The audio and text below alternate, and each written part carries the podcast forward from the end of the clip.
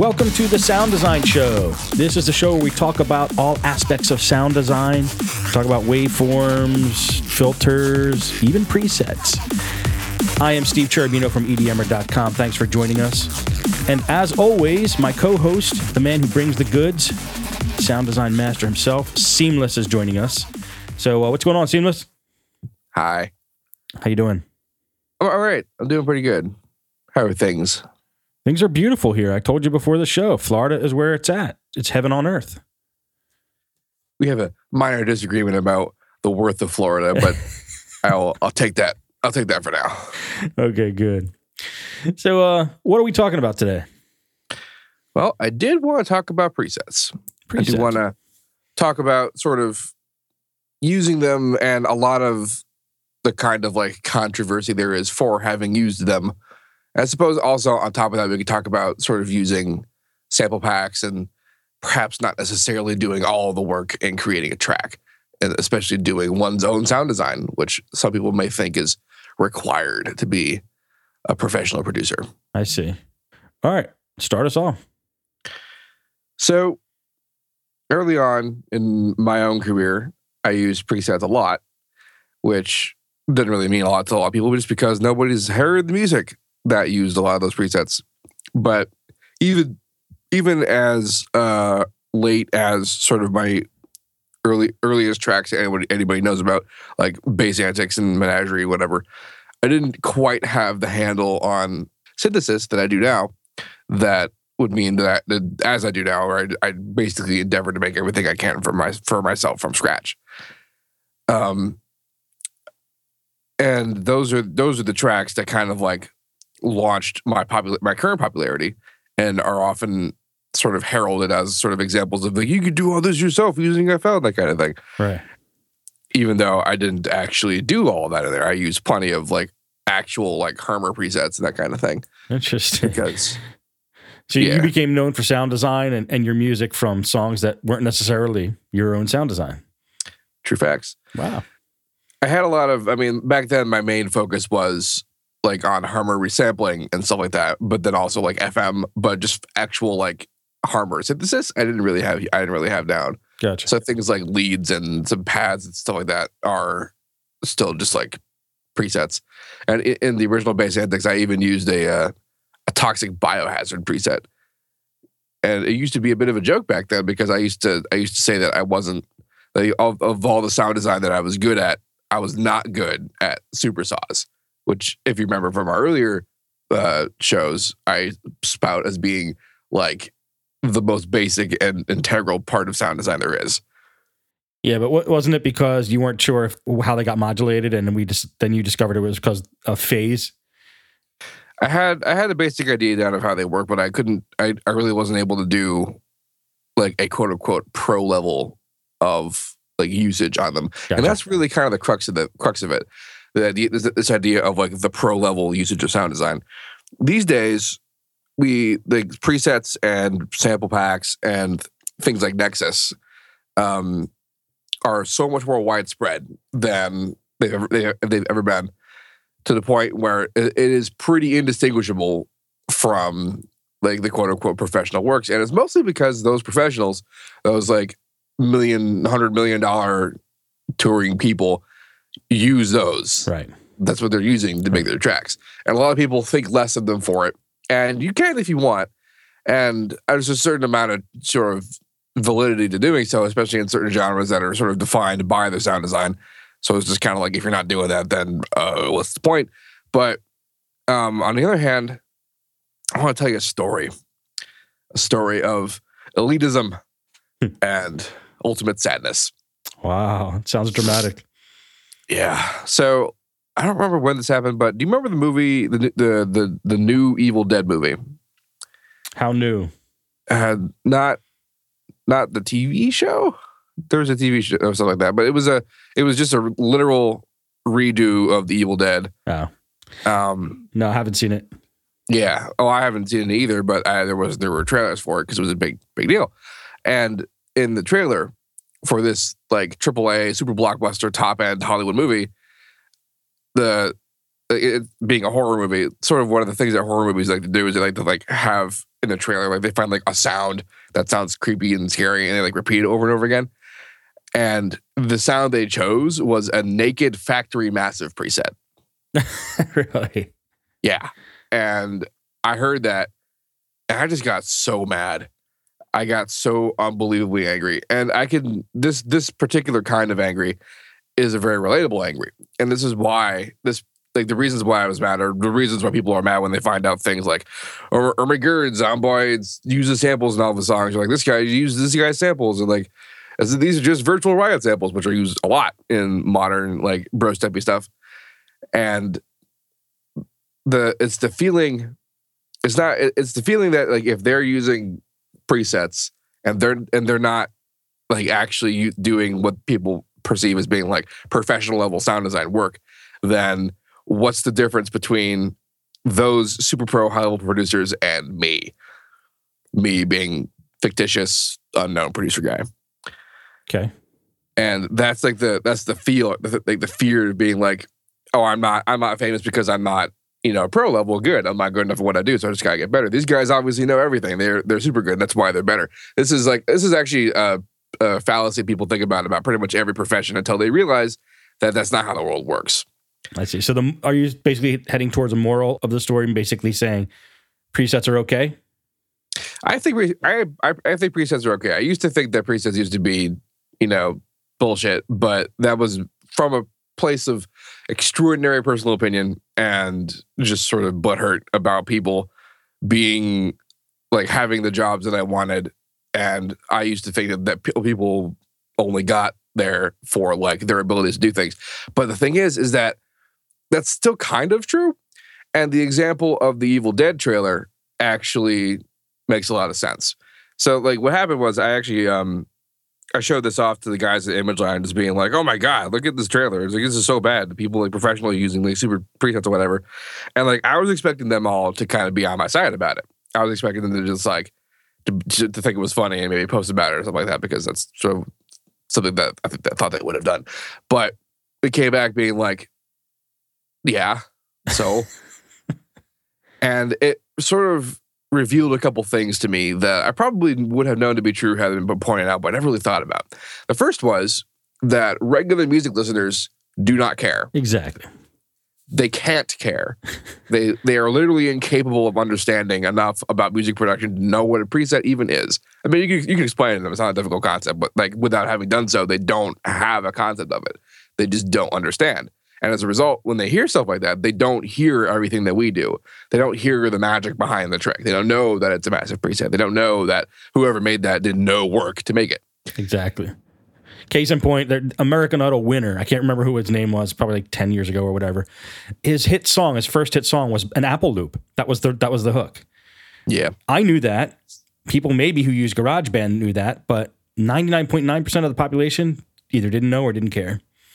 They definitely don't know. They definitely don't care a lot more than producers. And this is something that's very specific to anyone who is like a doer of a craft. That when you go and you look at like the commercial version of that craft, that you you you know how the sausage is made. So you're you're all about you know the technical quality, but no one else is. And Right. the, the amount of people who are producers, while it seems like a lot because you probably spend all your time, you know, on the internet around producers, it's an extremely niche population. It's Yeah. a very small number of people who have any idea about any of this stuff.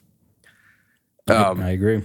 So it's actually not like commercially viable to do that amount of work for something like a trailer, which is the second point.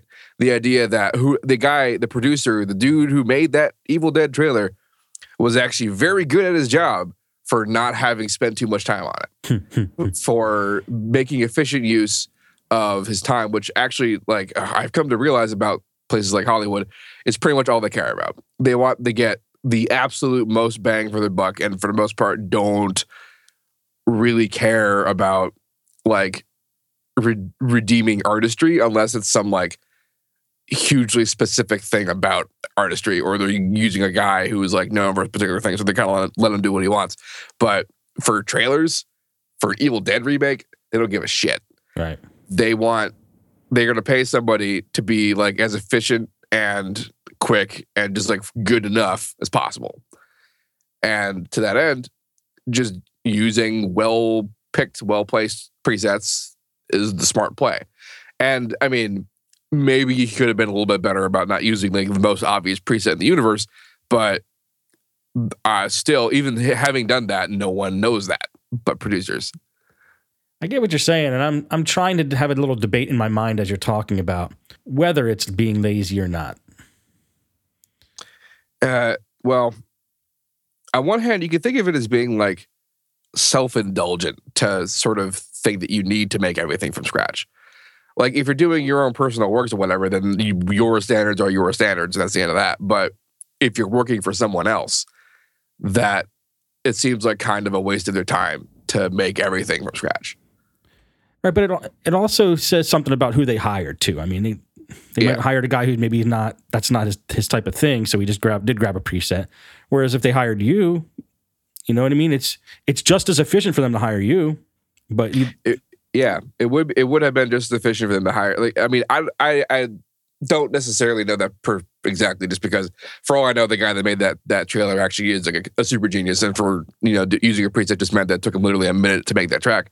But um, actually, I have a weird comparison to this. Uh, I don't know if you know anything about helicopter logging. I don't. uh, what I mean uh, in in logging, like uh, trees and wood, and whatever. When you uh, sometimes a big enough scale, they bring in helicopters to move bundles of wood from the forest to like a train or a truck or something. Okay. And there's actually uh, videos out there um, of helicopter pilots doing ins- insane looking things with the, the logs, like using physics to, and speed to the utmost, what looks like unbelievably dangerous things to move the logs stupidly fast. Hmm. And like people who look at this think, oh, he's just showing off. He's just being, you know, he's just doing the height of his skill just because why not? But um, if you if you actually look at like the comments and like the reports and people who are like professional helicopter helicopter pilots, they'll tell you that this is normal. That you have to do that kind of crap because helicoptering and for this particular purpose is stupidly expensive. Huh. Like the fuel costs and the hourly rates are things like 10 grand an hour to do this kind of thing. Okay. So to be competitive, helicopter pilots are like, okay, yeah, I'm, I I cost, you know, 15, 20 grand an hour, but I can get this done in half an hour. I see. I can do I could be stupidly fast. And they're the ones that get hired. And that's just how competition works, obviously. So you, you could think about that as being kind of like in in the Hollywood world where like you're gonna they want someone to make a trailer and they want it done. Oh my god, the deadlines for these things are just incredible. Like how fast these things get pumped out, which for better or worse is kind of like the name of the game. So the idea that somebody could deliver something that's fine, not necessarily the best and most amazing thing in the universe, but that's fine, fast enough is more valuable than the actual product itself I see. That which is sense. very very kind of a unique to specifically kind of working for someone else like that you know what i mean yes. which is why i said like if it's for your own you know personal thing or whatever then by all means and uh, i made a video about this a while ago i called the value of the value of effort where like if you have to explain to somebody that like oh my song's better because i didn't use presets then your song's not actually better if, the, if like you know they weren't they're not able to sort of detect the extra effort then that act, that extra effort was 100% wasted I see. unless it's just for yourself like i that's that's fully the only reason why i, I do things the way i do actually more recently I, i'm starting to like understand the value of making everything myself because like legally speaking i don't really have to worry about licensing it or anything eh, for like Right. showing it on videos or selling projects or whatever Right. But like even outside of that, the idea that I make everything my, for myself is purely for my own like selfish desires to do so. Has nothing to do with a perceived value that there is it's just better because it's probably factually not better. Right. I mean, you, you have to figure they probably have some pretty badass sound designers making the presets. So It's true. what makes presets inferior? The the only thing on the for real, like the only thing that the, stigma around presets is this idea of effort, the idea that people didn't work as hard on their tracks as like maybe I did or someone else did on their tracks, and thus they get butthurt because they're just like, wow, they got to where I got, but with like half the effort. it's true. But then, you know, you look at somebody like Justin Bieber, doesn't write any of his own music, doesn't write the song, that probably doesn't write the lyrics, but just sings it. And he's the star. You know, it's take it's taking what you're saying basically to an extreme level, but you could go that far where a person does, does almost nothing. Anybody anybody at that level is like that though. Like you don't you do not get that big by making everything yourself. There are extraordinarily few exceptions to that rule. But the people that do are honestly to me, and I guess I might be the exception, they're the people I respect the most. Oh yeah, me me too. Like I'm all about I'm all about people like Skrillex and like that, just Exactly. because they get that big by doing what they do, and what they do is freaking sweet, and that's totally fine. But it's rare, I, I, so much so that I can't think of anybody who's Justin Bieber big who does everything themselves. Yeah, I mean, Skrillex is big and all, but not Justin Bieber big. you're right. You're right. I'd have to think about it a while. Did you ever hear of the band Boston? You know Boston? Yeah. Tom Scholz is the lead guitarist of that. He wrote all the music and they recorded it basically in his basement when his the first album. And on top of that, he built the friggin' gear to make his guitar sound.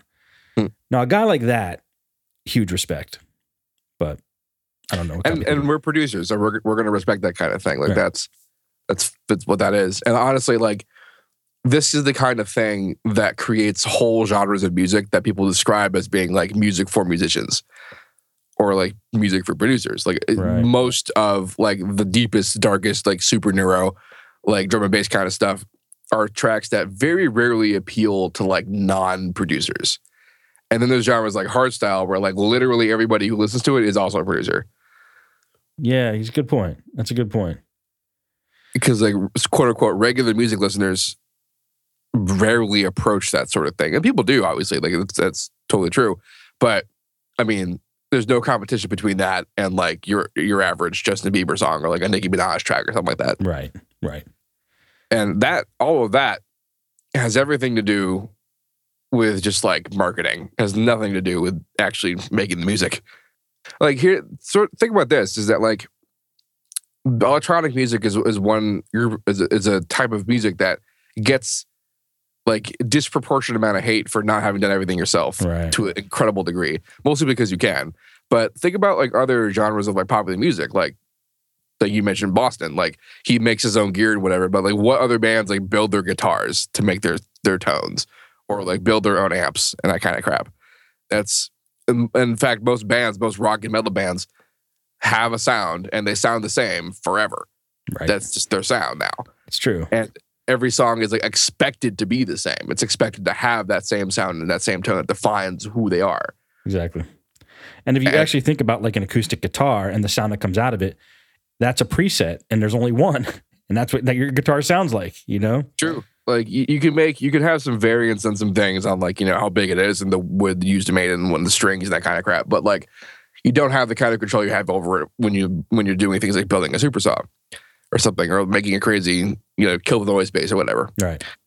And so like those genres never get any crap for essentially being as homogenous as possible. But like the electronic music does. But I, I guess it's also worth pointing out that it's pretty much only producers that give a crap still. Like again, you don't ever hear regular fans being like, oh, presets. Or even like I personally get weirded out when I hear like the same sound in more than one song. Like Kill the Noise is particularly uh and I guess also Skrillex is kind of like true about this. And, and they're in their like 2012 epics that they both did. A lot of those, a lot of those songs all had like the identical sound, Right. right? And it was a very impressive sound, but it was the same sound. Hmm. So the idea that like you know whatever effort they made to use make that one song was sort of multiplied and spread out to be different songs, and like nobody gave them crap for that.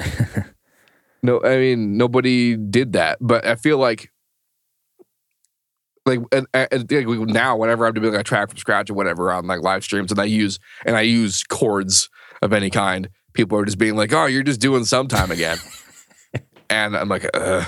Every time you use a chord. "Yeah." Just like I make a super song and I make like a E minor chord or whatever. They're just kind of like, "Ah, it's sometime too." I'm like, Jesus, like sometime.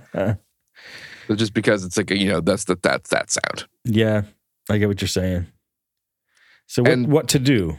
uh, well, what to do? Like personally, for this whole thing, I really think people should just get away from caring about presets. That they should really just. I mean, if they personally, for their own works, want to go the hard way, because boy, is it ever the hard way to make everything yourself, then that's their choice. But they really shouldn't like look at anyone else's music less for having used presets, especially if you couldn't tell like without maybe them having told you, but you really gotta try and listen. Like if you want like the real quote unquote value of their music, which boy, has there ever been anything more subjective in life? But like you have to try and listen to it from a perspective of someone who has doesn't recognize any of this. Like another sort of parallel to, to all this is that um last year at some point for some awards it was something I, don't, I forget, but um Pixar like put a thing in one of their movies saying that they hand animated everything. And the difference being that they didn't use motion capture Right. to animate their characters. They, they actually just manually used computer animation to animate stuff. Um, and they perceive that as as having made their movie more valuable because it's harder. And versus like some DreamWorks movie that used motion motion capture to animate characters. And like at first I was just kind of like, oh wow, it's really it's a lot. They're doing it themselves, that kind of thing. But then like other people very rightly pointed out that if they have to tell people that, then was there really a value? Like if you're not able to notice a difference between hand animation versus motion capture animation, then where does the value lie in having done that? Well, he, here's the thing. It impressed you, right?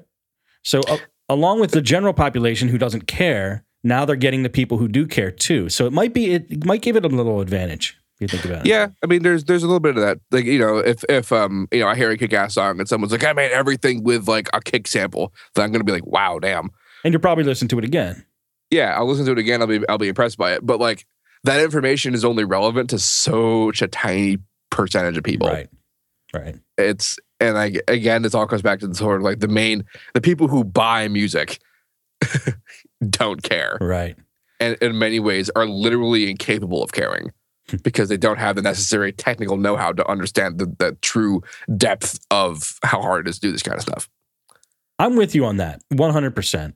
Now, when we get into presets versus loops, to me that's a different story because now somebody's basically writing your music. And I'm I use loops, but I use them as accents or where they fit and chop or maybe I'll chop them up. So, what's your take on loops then? So this so talk about loops, we gotta talk about the whole world of just sampling. And we have to sort of recognize that whole genres of music exist because of sampling, most notably hip hop. And like all of like the, the greatest, biggest hits of hip hop are songs that used samples, essentially parts of songs that they fully didn't make themselves. Right. And like were public domain because they're so goddamn old. But it's Or even not. sometimes even not. Like there's actually plenty of fully, you know, terribly important legal cases where people were kind of brought to court for sampling stuff, like the Led Zeppelin break, Oh yeah. that kind of that kind of stuff. Tons of It's things. big. It's a, it's a deal. It's a problem. It's a whole thing. But like, as far as on the creative, the creative side of stuff, like if, if you're gonna use a sample pack that has like, because I mean, every nobody nobody has ever cared about anybody who used like a drum loop. That's always been like, well, sure, drums, that's fine Right. but they some a problem might come come across from using things like a like a like you like probably mentioned like an actual like a melodic thing like a a chord or a sequence of a lead or a bass sounds even and I kind of view that about the same as using a preset because it's kind of like a preset that's just less versatile, you know. And as long as it's properly, um, you know, licensed because you bought a pack or whatever, then that's that's kind of just that. Like really, even t- to me, it's like, okay, you're not writing the music then. If you're using a melodic loop, a preset's one thing because you can use a preset to write a loop, to write music. But when you get to the point where somebody's actually writing the notes and putting them in the order that they should be to make the melody, to me, I start. That's where you start to lose me. and you know that's that's fine. Like if you, I can see why people would get up, get all kind of up in arms about that. But it's, it's mostly just because the sort of the music that I'm, I'm like personally imagining being this to be being used for isn't terribly melodic in the first place. Right. So it, it- it's not as if they're losing a whole lot of effort from doing that. But I mean, you extrapolate this to, to genres that are, you know, very much more melodic, and people are just taking like whole synth lines as being like, this is the thing that's the part of the song now. And like, I'm actually a pretty great test case for this because I have, I, I don't have sample packs. I have the, the few that I have, I have because I worked on them and they just gave me the pack. Like I have, uh, to, to call them out, I have um, a Black Octopus Sound Leviathan, which is a pretty big, big pack and that's full of a lot of melodic loops and a lot of um, like sequenced sounds and loop, loops like that. Um, I have a whole lot of cymatic stuff just because they're doing they're they're doing advertising on my channel that kind of thing. And uh, I have that one pack from Break Tweaker, which is a huge amount of just uh, one shots. There's not there's not a lot of musical stuff in there, and actually most of the musical things that are in there are mine. and, and so you like, have three packs. Yeah, so I have like, I'm sure I have other crap that I've, I've found over time, but like those are like the packs I have. Like I've never used a Vengeance pack. I don't know what any of the Vengeance stuff sounds like. I have not a single clue. And so this, like this for me, like when I hear a song, I cannot pick out samples. I have, I am like fully blind when it comes to samples. So like I have, I have about as much understanding of them in someone else's song as like a regular music listener would. Right. To that end, I have never found a song and has been like there's something weirdly like fake sounding about this. Hmm. so like if they are, you know, quote unquote cheating super hard by using essentially like song construction kits, which I know are a thing, and like arranging them to be a song, then I it, it it's I don't notice. Right. You know, unless I, someone tells me. I love song construction kits. They're so funny to me. It's like it's like somebody gave you a little puzzle that has five pieces, and you're very happy when you put all the pieces together. So happy that you feel like it's your song. Hmm. I, just fully using a song construction kit, I will probably just sort of draw a line there and say that's that's pretty that's pretty skeezy. But like one of the reasons why I have always been fine just like giving away all my presets that I ever make forever for anything is because I, I like I'm not worried about competition. And a lot of people are. A lot of producers are worried that like if they give away their secrets that like suddenly there'll be a whole bunch of clones of them hmm. running around making music that like would devalue their music. Right. But like even if you have the musical component because somebody made the samples, and even if you have the samples, even if you have the sounds and presets and all the stuff, you still have to put it together in a way that makes it a compelling song. Right. Which you can't fake. And like maybe you can find a template, but even a template still won't do a really a good enough job. Totally. You have to like it it needs that personal touch of being mixed and put together and mastered in such a way that it actually still sounds like a track that people want to listen to. Right. And, and, and it's never going to sound like you either. Yeah. It's never going to sound like something that could compete. Right. I'm glad you feel that way. I think it's it's the way to be. It's you know, if you hand Eddie Van Halen a, a ten dollar guitar, he's going to play it like Eddie Van Halen. So but he's still going to kill it. Exactly. He's still going to like exactly ruin ruin everyone's life. but and you know, vice versa. If, if Eddie Van Halen gave someone his guitar, that's not that's not going that's not going to change shit. Exactly. Like so, even if someone, even if like you know Skrillex himself like came down and like gave some noob everything he has, that noob isn't suddenly going to become Skrillex. right. Like it's not. So that's that that kind of stuff. Like effort wise, is why I'm not really worried about all the various cheats that exist for this kind of stuff. Right. And uh, on the other hand, the other part about the other part about like what, one of the reasons why I mean I used to care. I, I preface that like for a very long time I was very vocally opposed to presets and vocally opposed to to using anything that made any of this easy. Like I hated Nexus so much. I don't, I don't necessarily hate it. I don't use it. I've never actually used it, but I don't. I'm not like super duper against it anymore. Yeah. I used to like hate Massive for that reason, and it's it's very it's just really funny. Like I just don't really care about that anymore because I understand that you can't like force the totality, the whole project, and that's because producing electronic music, especially if you're a solo act, means that you got to have a pretty good balance of not only like an artistic creative side but also like a hard science engineering side, mm-hmm. which is like two wholly different things. And it's like almost a little unfair to just force people to have to be good at both. What made you come to this realization?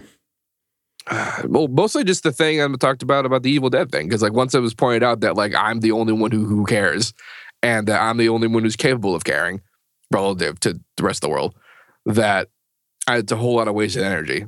Yeah. And a, a lot of people also sort of like made sort of compelling arguments about like the, the science and engineering thing, where like they are very musically inclined. They write songs all the time. They're very good songwriters, but they don't they don't want to be good at sound design. Exactly. They don't want to have to like put in the hours to like learn a science to be able to make music. They just want to make music. I'm kind of in that camp. It was hard enough for me to like learn how to mix all my stuff and like do learn, learn how to EQ and do all the effects. Electronic music is tough. It is it is tough. And like no other genre of music is this hard. No. If only for like, you know, their typical rock and like your Justin Bieber's or whatever, they have armies of people whose whole jobs are to do the individual things that a, a producer has to do all of. Totally. You know? I mean, I saw the guy on Pensado's place. He's, he's Bieber's engineer. So Yeah. So like you know, a rock band will have like a mixing engineer, a mastering engineer, recording technicians, and like operators and instrument techs and that kind of you know if you're if you're big enough to have pay that, that kind of that kind of cash, which is why a lot of that stuff is usually prohibitively expensive. Which is why electronic music is as sort of liberating as it is because like you're you can go as far as like your own like effort wants to go, but like as a result though, it is a little exclusive just because a lot of people they they just want to like get a keyboard and like play kick-ass sounds but they don't want to like they just they're they're just not wired to want to be the engineer. Right, right. to that end and for that for those people i'm fully fine. Like that's why i like that presets exist. That's why i'm fine with nexus being a thing and putting out like super like on point like high quality current sound design that people could just put into songs. And then turn them into magic because they're for whatever chops they don't have about sound design they're like super good at arrangement and like knowing musicality and that kind of thing Sure. which people say all the time that I don't have. Like for my own stuff, they're just being like, "Oh, you're super good at engineering, but you don't have musicality," and like I don't really care. you shouldn't care what they say, not whether it's true or not. I mean, I don't even care if it is true. Like if that's, I mean, I've I've said super like a lot of times that like if I could, I would make a whole album of songs that are just drops.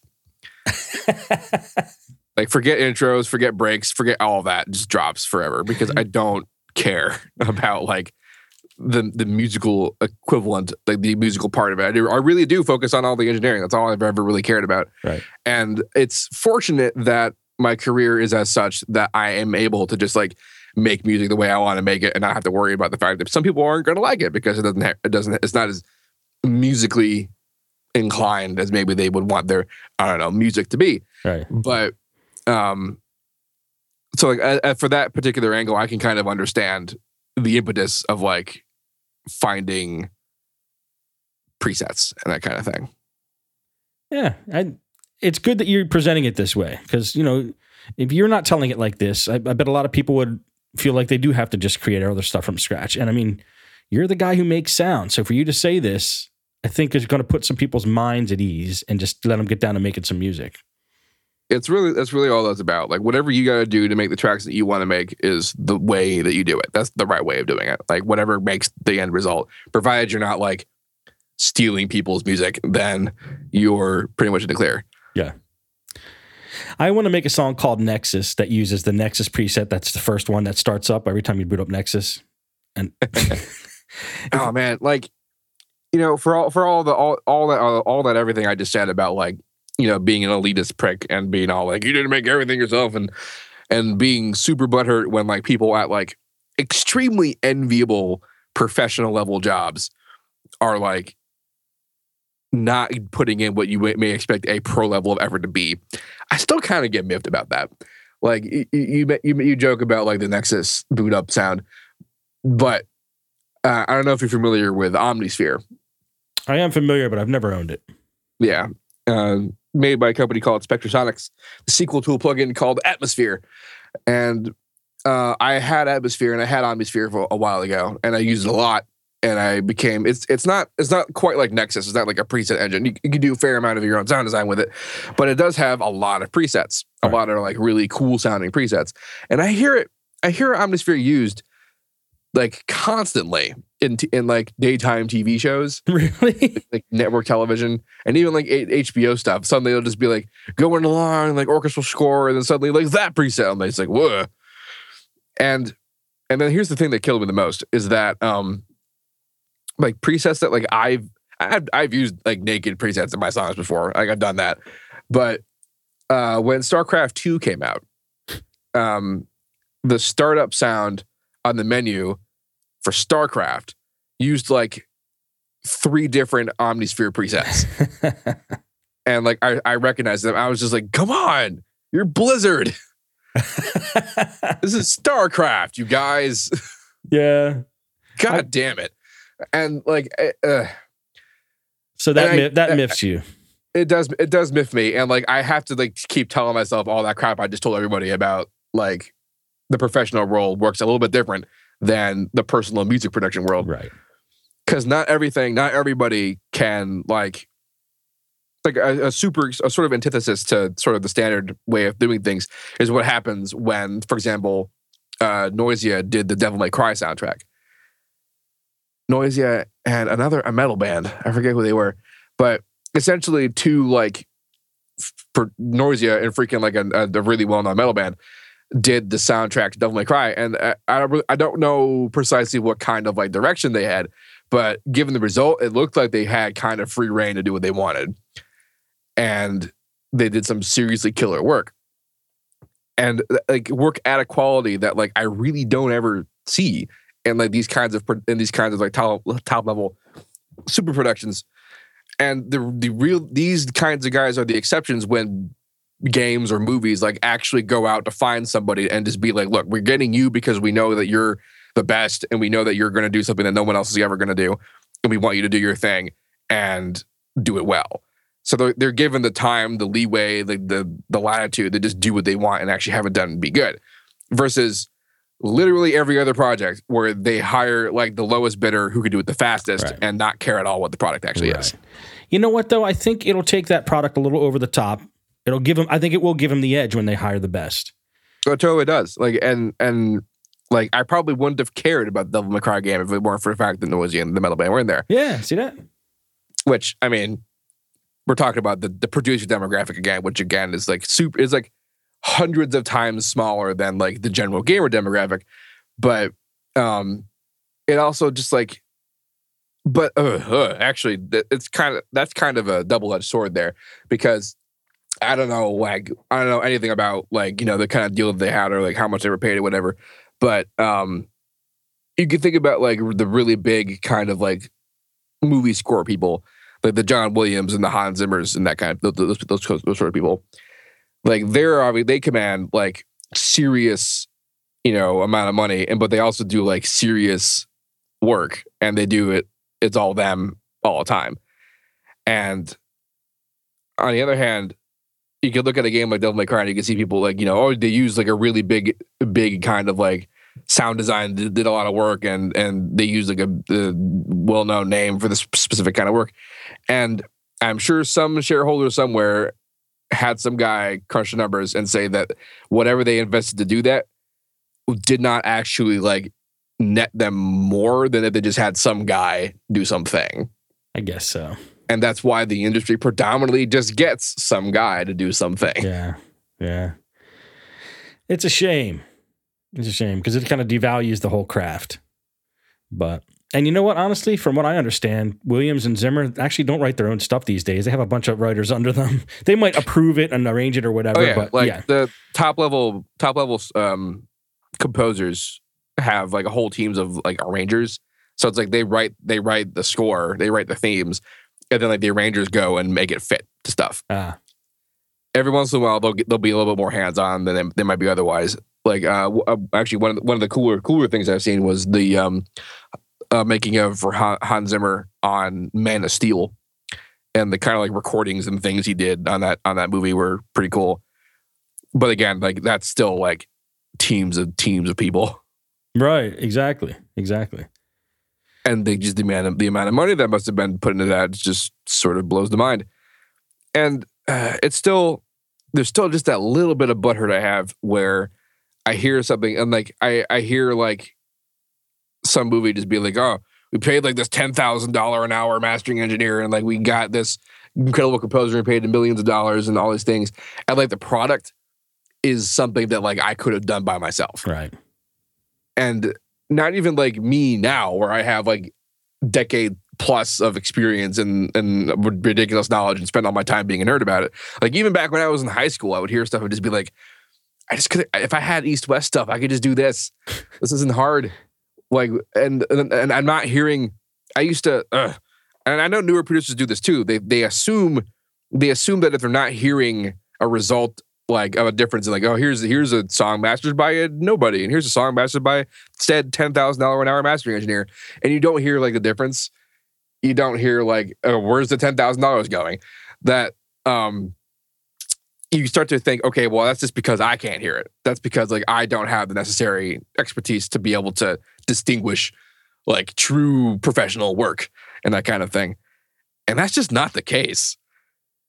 It's uh, it's not the like, case. you're- What it, you're- you're not? You don't think it is? no, I really don't. Like there's a little I mean, I'm not gonna lie, there's definitely some complexity when it comes to like specifically movies, especially when they're doing like surround sound mixing. Right. That's that's a whole other level of just stupid. But it's not that far away from regular stuff that I think 10 grand an hour is in any way worthwhile for anything. like uh, and this is, some, this is some, something else that I realized over time is that like if um if someone's like this is like you know good advice for when you're looking up like a new plugin or something or whatever and and these people are like thinly veiled snake oil salesmen and they're trying to push some like new technology or some better algorithms or whatever that make everything sound better and like you just can't hear it? Like you're not seeing it? Like the you, you maybe they have comparisons or maybe you do comparisons and you're not seeing a difference. It's not because there is you just can't tell it's because there isn't like if you're not able because think about it if like if you who are like a producer which automatically makes you far more qualified to think about this stuff than your average music listener if you're unable to determine a difference what makes you think music listeners will right. Well, Like, who, if- who's hearing it then? The people who are hiring them, or what? that's a that is a fantastic question It's an, it's an interesting business. It's it's a lot of who you know or who likes you. It's I don't know. The the, Yeah, I the mean- best music does not rise to the top. Let's put it that way. oh yeah that's always, that's always been true and like that's true that's true for literally every industry like people on the top are not on the top because they're the best at doing it Right.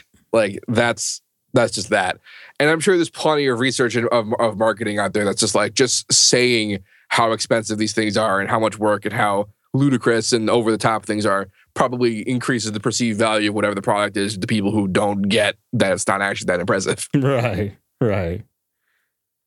And that's you know but and that's all well and good but it's important that newer producers don't also get caught up in that that because then like they don't get caught up in just being like okay well i have to have i have to have like a billion dollars worth of like hardware to be able to make something that's quote unquote pro Right. because these guys do I know. Well, I mean, even a lot of these guys are mixing in the box now. The pros, like Andrew Scheps, um, Bobby Owsinski. Uh, he wrote the Mixing Engineer's Handbook. It's like I'm telling you, um, it's definitely not your hardware these days. You cannot even come close to saying that that's the case. And these DAWs that we have now, I don't care which one you buy. They are all amazing compared to 10 years ago or 15 years ago. Sonar, Fruity Loops, Sony Acid, even. You know what I mean? Like these things are a studio in a friggin' laptop. So it's definitely not the tools these days. And it's definitely not your sounds. I mean, a lot of these DAWs come with such good synths built in that you could, you should be able to. Ma- I always said this: if anybody can't make a full album with Cubase elements out of the box, it's not the software that's the problem. I mean, that's like the low version, you know? Yeah, I mean that that kind of used to be, and that that's a that's a lot of people's a lot of people's sort of hang up is that they have this sort of gear acquisition like fever where they're thinking like, okay, I, will get this next thing, and that'll be the thing that makes me better at doing music and that kind of Right. stuff. Right. And like, it's not going to say that some some kinds of music are sort of true about that. Like, you're going to have a hard time doing metal if you don't have a guitar, but um, I I I used to have like it used to be difficult for me to like make a song using only FL elements. And that was just because I didn't really know what I was doing back then. Like I didn't have the kind of command of synthesis that I do now Right. that allows me to do anything with anything. Sure. So when you ran out of the presets, you felt like you needed another synth. Yep. And just more, you know, packs and presets and samples and sample libraries, sound fonts, and that those those kinds of things. And they it's I'm not gonna I'm not gonna say don't do that because again, sort of whatever you need to do to do the music you want. But like, it's really important that producers don't get it in their head that their head that, that they have to do that. Right. That that that's like required. Right. I, I do it because it's fun. I'll buy a new synth because it's I want something new just for fun. Yeah, and I mean, I have I have analog synths hardware. Like I have a modular rig and whatever, and I that's a that's a cool deal. But like, if it weren't for the fact that like I make enough money that I can just comfortably get something like this, I would never. Right. I wouldn't be like I wouldn't be like I need analog gear. you can talk yourself into it though, pretty easily. Oh yeah, totally. It's super easy to just just be like, I'll be I'll be better if I have if I have this thing. Right. Right. I need a virus. I mean, I'm sure some people like something about some part of some having particular hardware like ignited something in them that made them better at what they do. Right, but right. that that still is still not just like a general requirement for producing music. It's not like you need. I mean, I, once upon a time, I had I had a student who was like, "Oh, how do, how do we make like they have a series of sounds that are all on this one Nero track?" It was it was the Nero track, um, "Promises." yeah. Yeah, that's yeah, okay. And um I think I mentioned this before, but like the idea that like every song every sound in that song is a super saw or in some way saw based. And not like cleverly saw based where like it has saw harmonics, but it's actually doing something wildly different. No, no, no. Every sound in that song is a super saw one Like- way or the other. like obviously. obviously, obviously enough, but like it's also a good song. It's also Right. like very it's it's interesting it, it's varied and it does it's arranged well and the music is all pretty good and so it doesn't matter that the sound design isn't deep that it's not like skrillex or killing the noise level whatever like it's still fucking promises by nero and it's just like it was sound after sound it's just being okay so first we make a super saw it's like really again it's like yeah I'm, I'm not kidding when i say that super saws are 70% of all sound design Really. Well, we got to talk more about super saws then. Might be a topic for next show. Yeah, it could work Anything anything else you wanted to say to the people here about presets and that whole topic? Well, I'll leave you with some some sound bites, which are things stuff that's saying like what whatever you need to do to make the music you want to make is how you make that music. That's oh boy. Although this this sort of thing is actually why bigger producers almost never talk about how they make what they make. And it's less because of like the hate for presets, but even if they don't use presets, they're they really don't want to show what they do, especially if it's simple. They don't want to because then what happened to Carnage will happen to them. what happened to Carnage? Oh, it's Carnage. So do you do you actually not know what happened to Carnage? I I actually don't. Oh my god! I, All right, I so- talk a lot about electronic music. I don't. I, actually- I need to listen to more.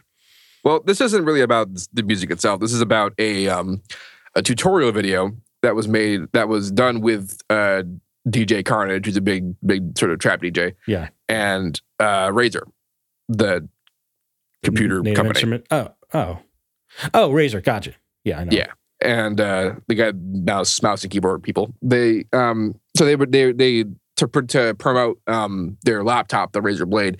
They did a bunch of tutorials with a bunch of producers, like people like Spor and uh Varien, like doing tutorials about like using FL Studio on the Razer. Okay. It's a whole big campaign and it's all super cool. But um Carnage did a video and it went viral for like how bad it was because Carnage very plainly didn't really know what he was doing and would do things that people thought was idiotic and uh, it was just all it was all sorts of bad and terrible. The thing is though, and like I saw this video and it was funny, you know, it's silly to watch someone, you know, not really know what they're doing, but everyone everyone got in his case being like, "Oh, he's he's ghost produced." And like I don't even really care if he is ghost produced. And like a lot about what Carnage did like ensuingly, like getting all up, up about piracy and like picking a fight with Lennar Digital. Like He did. He did. Like it was kind of funny, but like all of these things are all problems that are that I recognize are being problems. But like the reasons for that people were deciding that he was being ghost producer, not a good producer, or that not worth making music, whatever, were all just the worst. Because while he was demonstrating that he didn't really know what he was doing, I went and found his music, and it's a bit difficult to find one that was actually originally fully his because he has a lot of like collabs with people. But um, I am I having heard his music, I absolutely fully believe that like the level of skill and understanding he showed about how to actually produce music made that song. Like made that music. and I mean, it's not music I like, but it's also music that's not that's so uncomplicated and so not deep that you don't need to know what you're doing to make it. so it, not- it proved to you his, his his tutorial proved to you that he actually isn't a ghostwriter.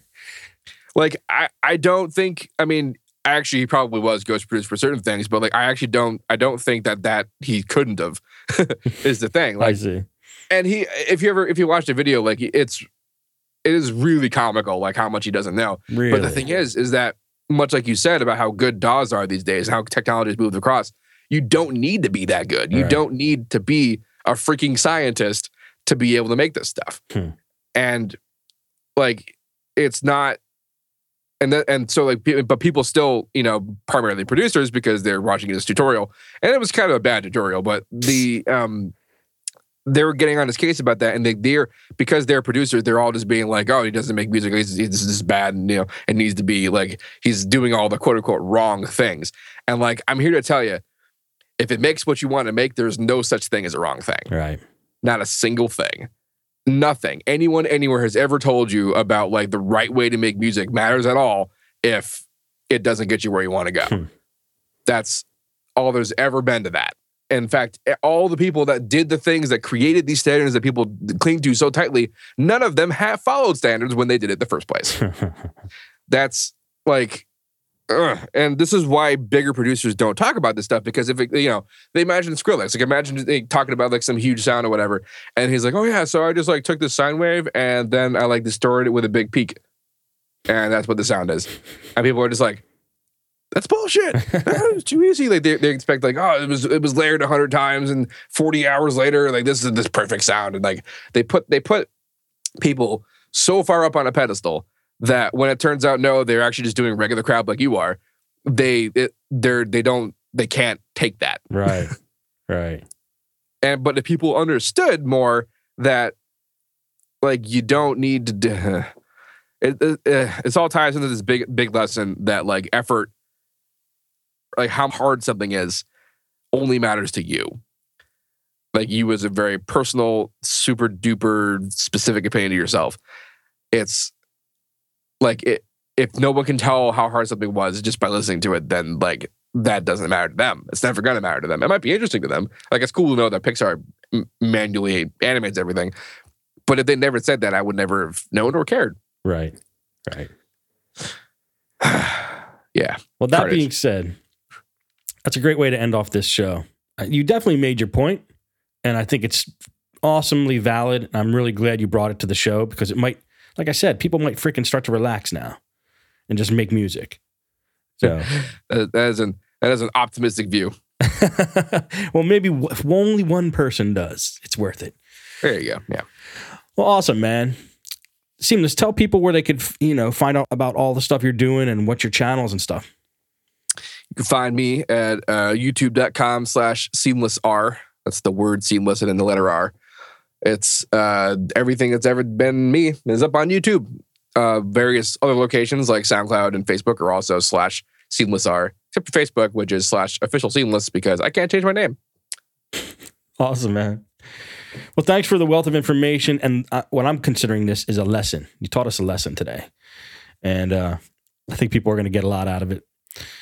I'm Steve Cherubino from EDMer. Make sure you head on over there and listen to all the other shows we got going on there. We're giving away tons of free plugins. I'm actually going to give some to Seamless here at the end of the show. But anybody who wants to uh, be entered in our contest, you got to head on over there and sign up for the hot list. It's crazy how much crap we're giving away. Anyway, that's going to be it for the Sound Design Show for today. See you next time. Bye.